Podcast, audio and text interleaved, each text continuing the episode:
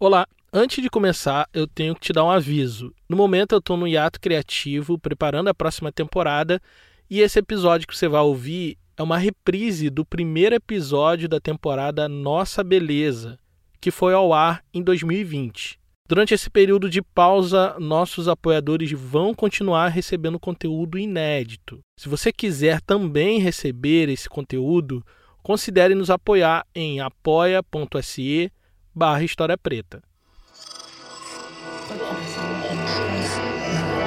Esse podcast é, apresentado por b9.com.br.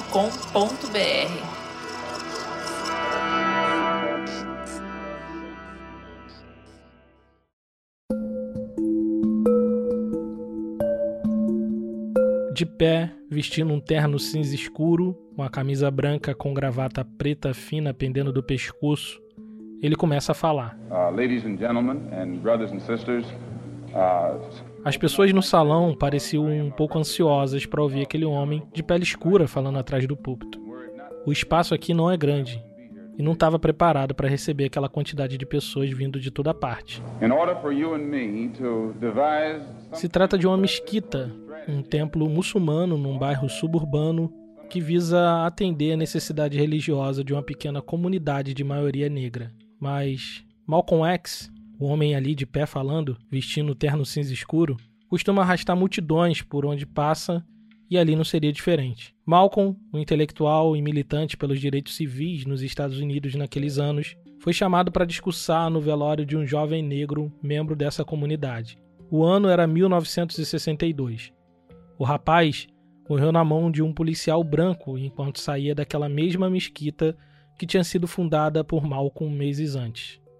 Os presentes naquele salão já estavam acostumados a ouvir o ministro Malcolm disparar palavras muito bem articuladas a respeito da vivência negra nos Estados Unidos.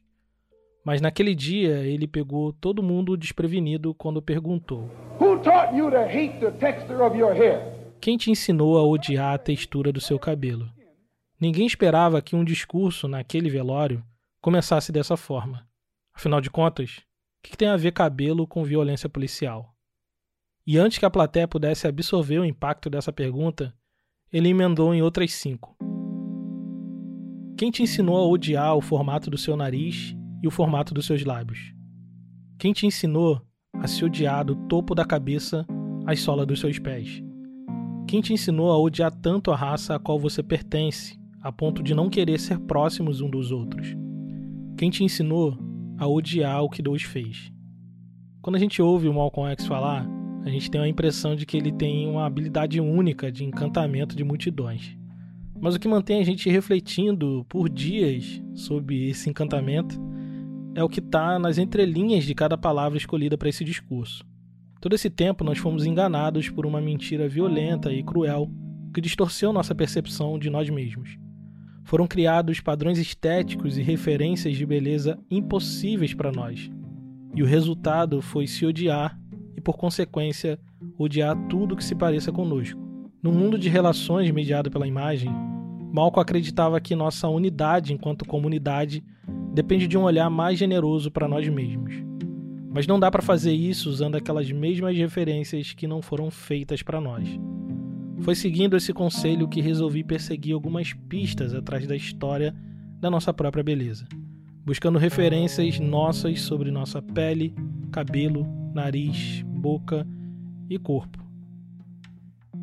Olhar para nós para além deles, aqueles que nos fizeram acreditar na mentira de que não somos belos.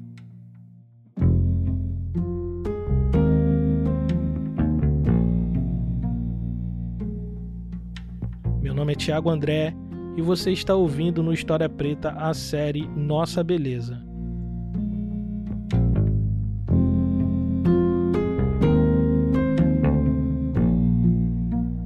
Episódio 1 Vênus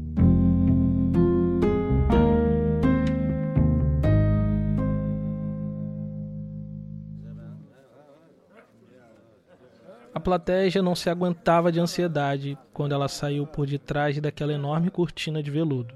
Dando passos cuidadosos sobre uma sandália pontuda enfeitada com um laço, ela caminhou até o centro do palco de um pouco mais de um metro de altura e parou. Todos os presentes estavam ali por sua causa. Atores famosos, escritores renomados, empresários abastados, todos queriam ver com seus próprios olhos aquilo que o cartaz publicado no jornal prometia. Um fenômeno humano jamais visto. O fenômeno tinha nome e sobrenome: Sarah Bartman. Ela era uma mulher baixinha, com 1,35m de altura, rosto e lábios arredondados e bochechas que pareciam uma maçã. À primeira vista, não tinha nada de fenomenal naquela jovem de pele escura e cabelo curtinho. De onde ela veio, ela era uma pessoa comum vivendo sua vida. Mas ali em Londres, ela virou uma atração de um show bizarro por causa da sua origem étnica e de sua bunda enorme. No século XIX, era comum entre os europeus um tipo de entretenimento conhecido como freak show, ou show de aberrações em bom português que consistia em apresentar ao público algum animal exótico ou pessoa, geralmente racializada, com algum tipo de deficiência visível ou característica física considerada rara. Quando Sarah subiu no palco naquela noite de 1810, ela era a atração principal de um desses freak shows. Seu corpo estava sendo exibido como uma aberração exótica vinda de outra parte do mundo. Seus shows eram muito cheios e ela já era muito famosa em Londres mas ninguém sabia seu nome de batismo. Ali, ela era conhecida como a Vênus Otentote, ou a Vênus Negra. Na mitologia romana, Vênus é a deusa da fertilidade, felicidade, do amor e da beleza. Diz os mitos e os contos que seus encantamentos eram capazes de cegar de amores os homens que cruzassem o seu caminho. Isso fazia dela uma divindade amada, mas também muito temida. Nada antes ou depois de Vênus, criadores ou criaturas foram capazes de alcançar a beleza arrebatadora que residia na deusa romana. Então, Sara recebe esse nome, Vênus, com um marcador, negra, como uma espécie de chacota. É como se ela fosse uma Vênus ao contrário, um exercício de imaginação colonial. E se a Vênus nascesse na África, como ela seria? Que ela tinha traços, entre aspas, em uma linguagem colonial horrível, né? Ela tinha traços de humano, porém um corpo físico, entre aspas, selvagem, primitivo, todos esses atributos, né? Essa é a Raíza Inocêncio, filósofa cearense que pesquisa a vida da Sarah Bartman na Universidade de Toulouse, na França. E aí eu pergunto, né, por que tanto interesse na Vênus Otentote? Por que a Sarah Bartman era tão aclamada dessa figura mítica, né? Isso não se mostra nos espetáculos, não se mostra de uma maneira vulgar, se mostra com um linguajar extremamente médico, se mostra que ela tem um corpo que é uma bunda muito grande e 12 centímetros de pequenos e grandes lábios. Esses atributos físicos é que vão fazer com que ela se torne uma Vênus, uma categoria única. A Vênus romana, que também é conhecida como Afrodite na Grécia, tem uma história cheia de simbolismos e sentidos que foram usados e reutilizados ao longo do tempo, conforme a necessidade social e política do momento. Reza a lenda que sua chegada ao mundo acontece quando Urano arranca os testículos de seu pai, Cronos, e joga eles no fundo do mar. O esperma de Cronos, misturado às espumas do balançar das ondas, fez surgir uma divindade de beleza incomparável. Sobre uma enorme concha, uma mulher nua, de olhar profundamente sereno e cabelos longos, recebeu o sopro dos deuses do vento para chegar até a areia num dia de primavera. Essa história teve muitas representações e leituras ao longo do tempo, mas uma das pinturas mais emblemáticas para o pensamento ocidental talvez seja a obra O Nascimento de Vênus, pintada por Sandro Botticelli, durante o período que hoje conhecemos como Renascença. A Renascença ou Renascimento, como você deve ter aprendido na escola, foi aquele momento histórico que uma galera na Europa começou a ressuscitar mitos e valores da chamada Antiguidade Clássica, romana e grega, atribuindo a isso um valor civilizacional moralmente mais elevado. E a pintura de Botticelli é bem representativa desse momento, porque nela a gente vê uma imagem que, apesar de retratar uma deusa antiga, dialoga muito com as representações cristãs daquele tempo. A deusa, no centro da pintura, ainda que pelada, não tem um apelo erótico. Ela está escondendo, de forma delicada, as suas partes íntimas com o seu próprio cabelo. Na parte esquerda superior do quadro, vemos Zéfiro, o deus do vento, soprando ela para a areia, enquanto é recebido por uma ninfa da primavera com uma manta pronta para vesti-la. Olhando bem rapidamente, todos se parecem muito com anjos e santos católicos comumente pintados naquela época, fazendo uma espécie de rima narrativa entre o passado clássico e o presente daquele momento. O ponto é que, embora eles estivessem mais de 1500 anos afastados dessa tal antiguidade clássica, a maioria das obras de arte renascentistas sobre o corpo feminino, suas medidas e formas, foram idealizadas em mentes masculinas que buscavam nesse passado mítico um suposto ideal de beleza perdido. Esse resgate da Vênus como um ideal de beleza vai atravessar os séculos e a sua representação na arte e no cotidiano vai moldar e ser moldado pelo que se entende por beleza ideal. De modo que, quando um europeu médio ouvisse o nome Vênus, logo associaria a beleza perfeita. Mas foi só no século XIX, com o avanço de teorias raciais e o apoio do colonialismo, que a ideia de normalidade e anormalidade ganhou um pouco mais de corpo. E a régua para ser considerado normal, é claro, era o próprio europeu. O Achille Mbembe tem um conceito que se chama necropolítica, que é política da morte, né? Raiz Inocêncio novamente. Quando a colonização chega, ela faz completamente como se nossa existência dependesse deles para se manifestar, né, para existir. É aí que se encontram as teorias raciais, porque são elas que vão fazer esse vocabulário de descrever o corpo da Sarah Bachman com um vocabulário científico ocidental que classificava ela como uma raça inferior aos brancos. Fazendo um uso distorcido de teorias evolucionistas, sujeitos como George Cuvier teorizou sobre como o gênero humano era dividido em raças, que partiam das mais evoluídas, ou seja, os brancos, para os menos evoluídos e, consequentemente, mais próximos dos primatas, como os negros. Toda essa bobagem pseudocientífica justificou uma dezena de barbaridades e violências, abrindo portas para mais teorias raciais, como a eugenia, que visava o melhoramento genético do gênero humano. As teorias de eugenia estão ligadas diretamente à busca de uma beleza perfeita como um meio de melhoramento da raça humana. Aqui no Brasil, por exemplo, um dos maiores racistas eugênicos foi o médico Renato Kell, que escreveu um livro intitulado a Cura da Fealdade, que tinha como objetivo eliminar da sociedade brasileira as características físicas indígenas, asiáticas e negras, justamente por ser consideradas inferiores. Sobre isso, ele escreve no seu livro: O homem capaz de talhar no mármore a Vênus é capaz também de moldar plasticamente toda a humanidade. E assim, evocando a Vênus mais uma vez, Renato Kell deixa claro como o nosso senso estético foi cuidadosamente moldado pelo racismo, ligando a ideia de feiura e beleza à degeneração ou virtude moral.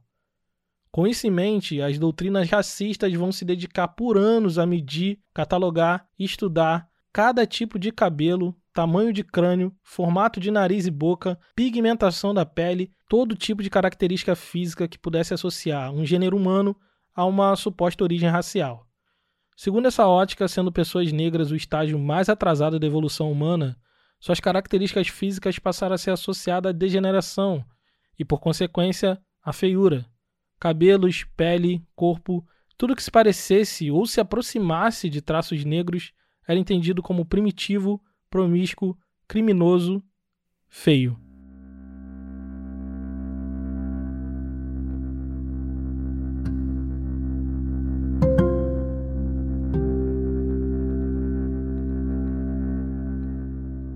E é nesse estado de coisas que Sarah Bartman foi levada da África do Sul quando tinha apenas 21 anos. Ela trabalhava na casa de uma família holandesa de classe média, numa situação muito esquisita de trabalho que estava mais para escravidão. Seu sustento dependia do sucesso financeiro dessa família, que na ocasião não estava indo nada bem. A África do Sul estava passando por uma crise política e financeira que deixaram as coisas muito instáveis naqueles anos. Hendrik, o patriarca da família que a Sarah servia, ficou desamparado quando seu empregador, um médico militar chamado Dunlop, decidiu voltar para Londres, deixando Hendrik desempregado. Procurando um novo meio de ganhar dinheiro, Dunlop, o médico, convenceu Hendrik e seu irmão que Sarah tinha um potencial lucrativo como curiosidade científica em Londres. Ele sabia que no contexto africano ela era só mais uma mulher, mas em Londres sua aparência geraria muitas curiosidades. A ela, eles prometeram um contrato de trabalho como artista.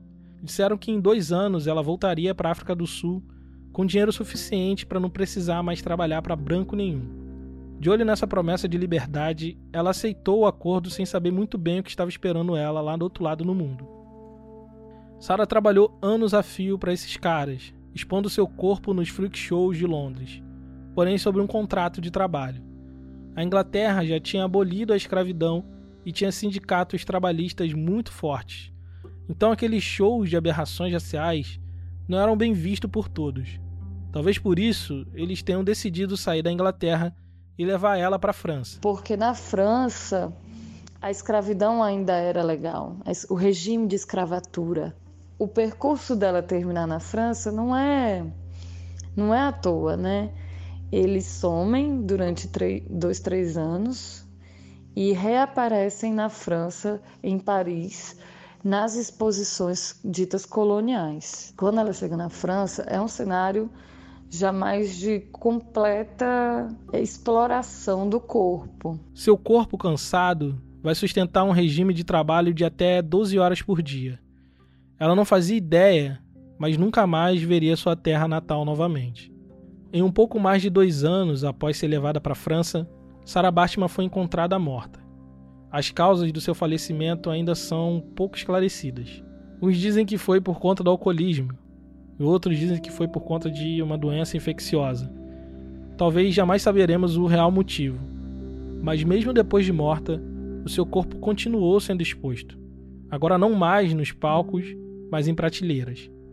Sua genitália, que ela nunca tinha mostrado durante as apresentações, foi retirada por Georges Cuvier durante sua autópsia e acabou exposta em frascos de formol junto do seu cérebro e outros órgãos no Museu de História Natural da França. Durante séculos, seus restos mortais foram estudados, medidos e catalogados, e acabou servindo de base para uma série de teorias raciais. Mesmo depois de morta, seu corpo não teve descanso. Eu fiquei umas semanas um pouco mal com essa história, para dizer a verdade. Eu tentei encontrar mais coisas sobre a Sara antes dela ser conhecida como a Vênus Negra, porque eu não queria admitir que a existência dessa mulher se resumia às violências que ela sofreu. Mas infelizmente eu não encontrei quase nada. É como se ela só existisse a partir do momento em que foi sequestrada e levada para Londres. Parece que as pessoas negras só existem a partir da violência da escravidão e seus efeitos, como se o princípio de nossa história fosse a violência colonial. Mas na verdade, a gente sabe que não é isso. Antes dos homens brancos invadirem a África e as Américas, existiam pessoas vivendo por lá. Milhares de culturas, costumes, linguagens. Elas tinham suas próprias referências estéticas e noções de beleza, por exemplo. A ideia de que nosso cabelo é ruim, nosso nariz e boca são feios, que nosso corpo é inadequado, é uma invenção europeia. Uma invenção recente, se a gente for pensar na extensão da nossa história. Entre os Khoisan, Sara era apenas uma mulher. Quem fez dela uma aberração foram os brancos europeus. E se a gente tentasse pensar sobre nossa beleza a partir de nós mesmos e não das violências que nos atravessam? E se a gente ignorasse toda essa gente branca por um instante e olhasse para nós, só para nós? É isso que a gente vai fazer quando voltarmos. Você já se deu conta de que o História Preta tá mais frequente? Pois é. Para conseguir isso, eu estou contando com o talento do Caio Santos na edição e da Janaína Oliveira na sonorização dos episódios. Isso me deixou um pouco mais tranquilo para pesquisar, roteirizar e apresentar o História Preta com mais dinamismo. E isso só foi possível graças à generosidade de nossos apoiadores. Se você acha o nosso conteúdo relevante, considere nos apoiar em apoia.se barra História Preta. Apoiadores recebem conteúdo extra, descontos exclusivos na nossa loja e acesso ao nosso grupo secreto de apoiadores. Assine em apoia.se barra História Preta.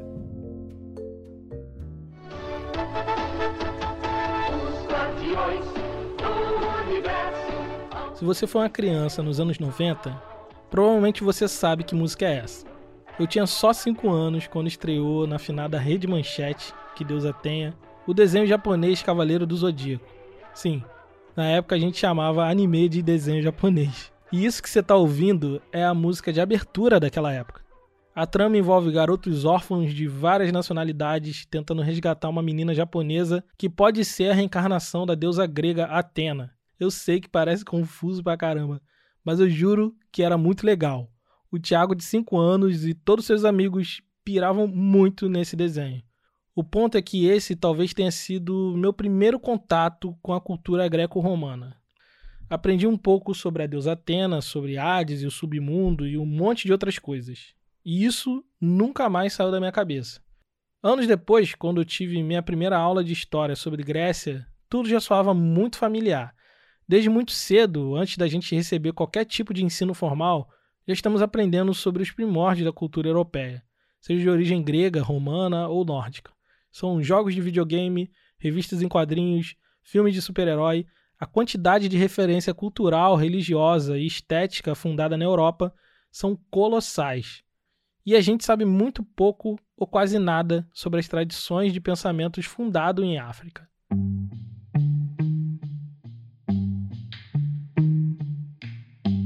Assim como a Grécia Antiga pode ser considerado o berço do pensamento europeu, o Egito Antigo é a origem do pensamento negro-africano.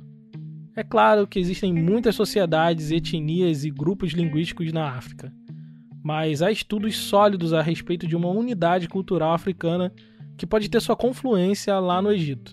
E é lá que vamos encontrar uma concepção de beleza fundamental que vai influenciar muitas sociedades africanas. A gente vai encontrar conceitos de beleza que estão diretamente ligados às múltiplas faces do todo de Deus, sabe, da, da criação. Essa é a Natália Grillo. Ela é editora e curadora da revista digital De Cheiro, Lá ela publica suas pesquisas sobre arte e estética nas tradições negro-africanas. Ali se pensava que é, quanto mais belo se podia estar, mais próximo né, de Deus eu estaria. Então você zela pelo seu corpo, né, você, você embeleza o seu corpo sempre num movimento de se tornar uma divindade, sabe? Então existe uma preocupação muito grande com a autoimagem, né? Existe é, uma noção de que somos uma, uma centelha da criação, sabe? Nesse anseio pela proximidade com o divino, homens e mulheres egípcias maquiavam o rosto e o corpo usando mistura de terra, pó de pedra moída e extrato de plantas e ervas. Corte de cabelo, vestimenta tingida, tudo isso ajudava no embelezamento em iniciações religiosas, mas também na diferenciação social e outros aspectos da sociedade. Até para morrer, um egípcio se preocupava com a boa aparência. A beleza, então, é um valor muito, muito, muito caro para as culturas africanas. Nós somos continuadores das obras da criação. Tá? O corpo humano é entendido como a primeira obra de arte, isso eu ouvi da professora Nayara Paula, lendo também o artigo da Luisa Gannibal, onde ela traduz o Malidoma Somé, ela diz que a arte, né, na tradição africana, está ligada ao cotidiano, não existe um lugar separado para a arte, a arte está ligada ao cotidiano. Então, tudo o que se faz é uma obra de arte, então tudo precisa ser belo. Por isso a beleza está impressa em tudo, né? no estatuário, nas máscaras, nas casas, nos objetos, nas roupas, nas escarificações, nas pinturas, em tudo assim. Os padrões estéticos dão identidade ao corpo coletivo da comunidade. Os objetos, as casas, as modificações corporais, tudo carrega uma história. São valores pregressos e impressos no corte de cabelo, nos padrões geométricos de pintura, absolutamente tudo, tudo mesmo, tudo codifica uma memória ancestral e dá sentido civilizatório à comunidade a partir do indivíduo. A gente vê, por exemplo, as mulheres rimba que se pintam né, com um barro vermelho, uma argila vermelha, passam no cabelo, passam no corpo. E aí, quando você vê essas mulheres reunidas, elas de fato parecem um corpo só. Então, essa coletividade ela só existe porque a individualidade é muito respeitada. Em tradições africanas, as mulheres cumprem um papel fundamental na busca do belo por meio da arte cotidiana. Mulheres soninques da região do Mali e Mauritânia, por exemplo, são referência na arte da pintura de murais enormes que cobrem todas as paredes das vilas o trabalho coletivo dessas mulheres crava de cores a paisagem desértica daquela região. Esse fenômeno vai se repetir na tradição Walata, também no Mauritânia, entre os Bassoto, na África do Sul, e os Kassena, em Burkina Faso. O protagonismo feminino na estética africana extrapola todas as áreas, influenciando a feitura de tatuagens, vestimentas, cerâmicas, numa busca espiritual constante na proximidade com o divino. Então a mulher abarca percepções muito poderosas, né? Um corpo receptáculo que dentro das tradições africanas é o corpo ideal, por exemplo, para receber grandes espíritos, como por exemplo ancestrais ilustres ou deuses. Né? Geralmente é o corpo feminino quem vai ser o receptáculo desses espíritos. Então a gente vê muitas escarificações em torno do ventre, em torno dos seios, nos antigos reinos e impérios o poder era transmitido através do leite da, da mãe, algumas tradições, né? Então, era o leite da rainha mãe, né? Era um leite de poder, que conferia poder, né? A, a esse príncipe, que futuramente se tornaria um rei ou um faraó, enfim. E aí, fazendo uma ligação com as histórias Yorubá, né? Dentro das narrativas Yorubá, Oxum tem esse papel de conferir beleza. Oxum a orixá do panteão urubá, que talvez seja a mais popular aqui no Brasil, é conhecida lá em África e aqui também como a divindade da beleza e fertilidade feminina. É ela que permite a continuidade e a manutenção da vida aqui no Aie, que é o plano terreno onde nós vivemos. Assim, a beleza manifesta em Oxum representa a harmonia entre os deuses e os humanos, que resulta em vida abundante.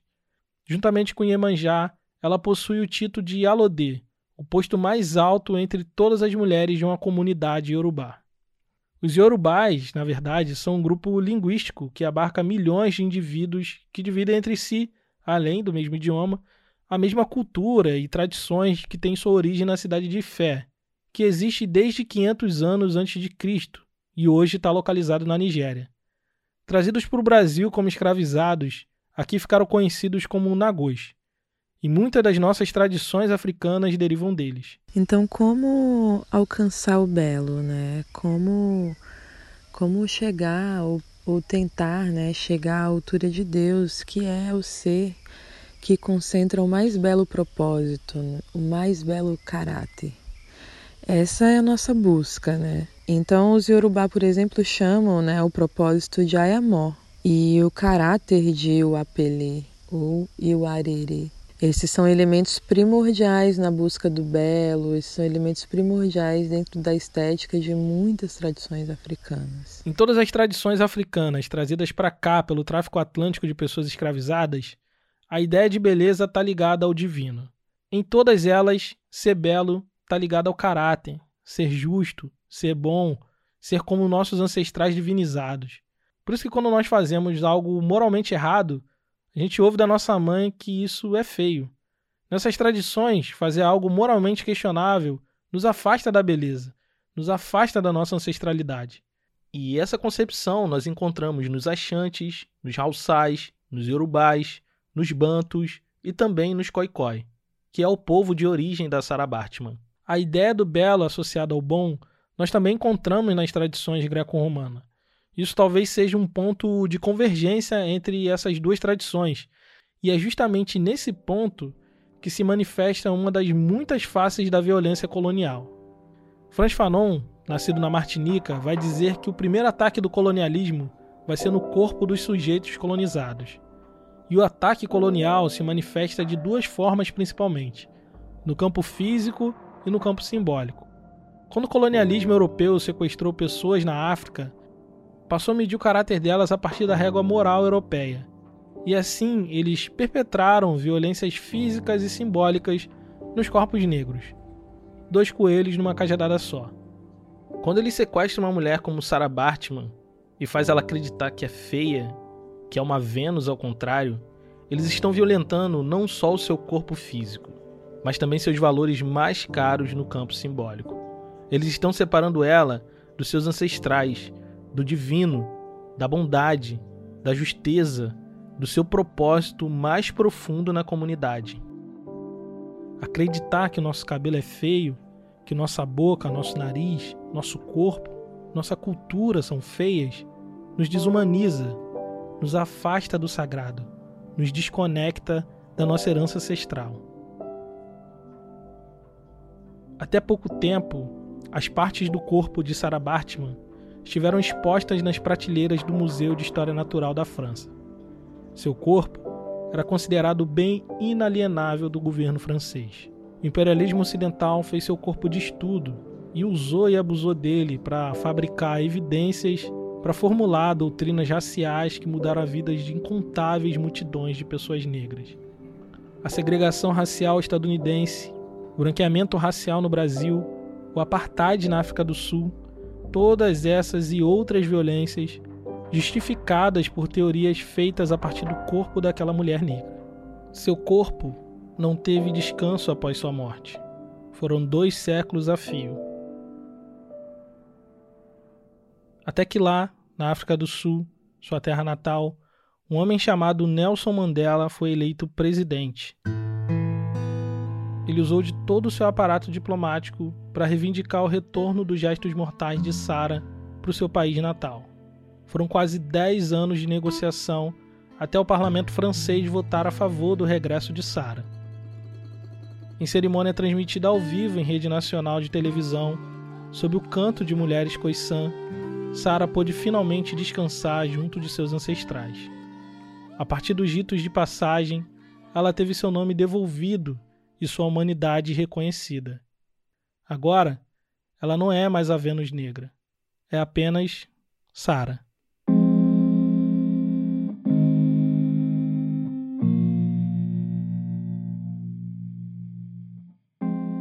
Esse podcast é uma produção História Preta com distribuição da rede B9 de podcast.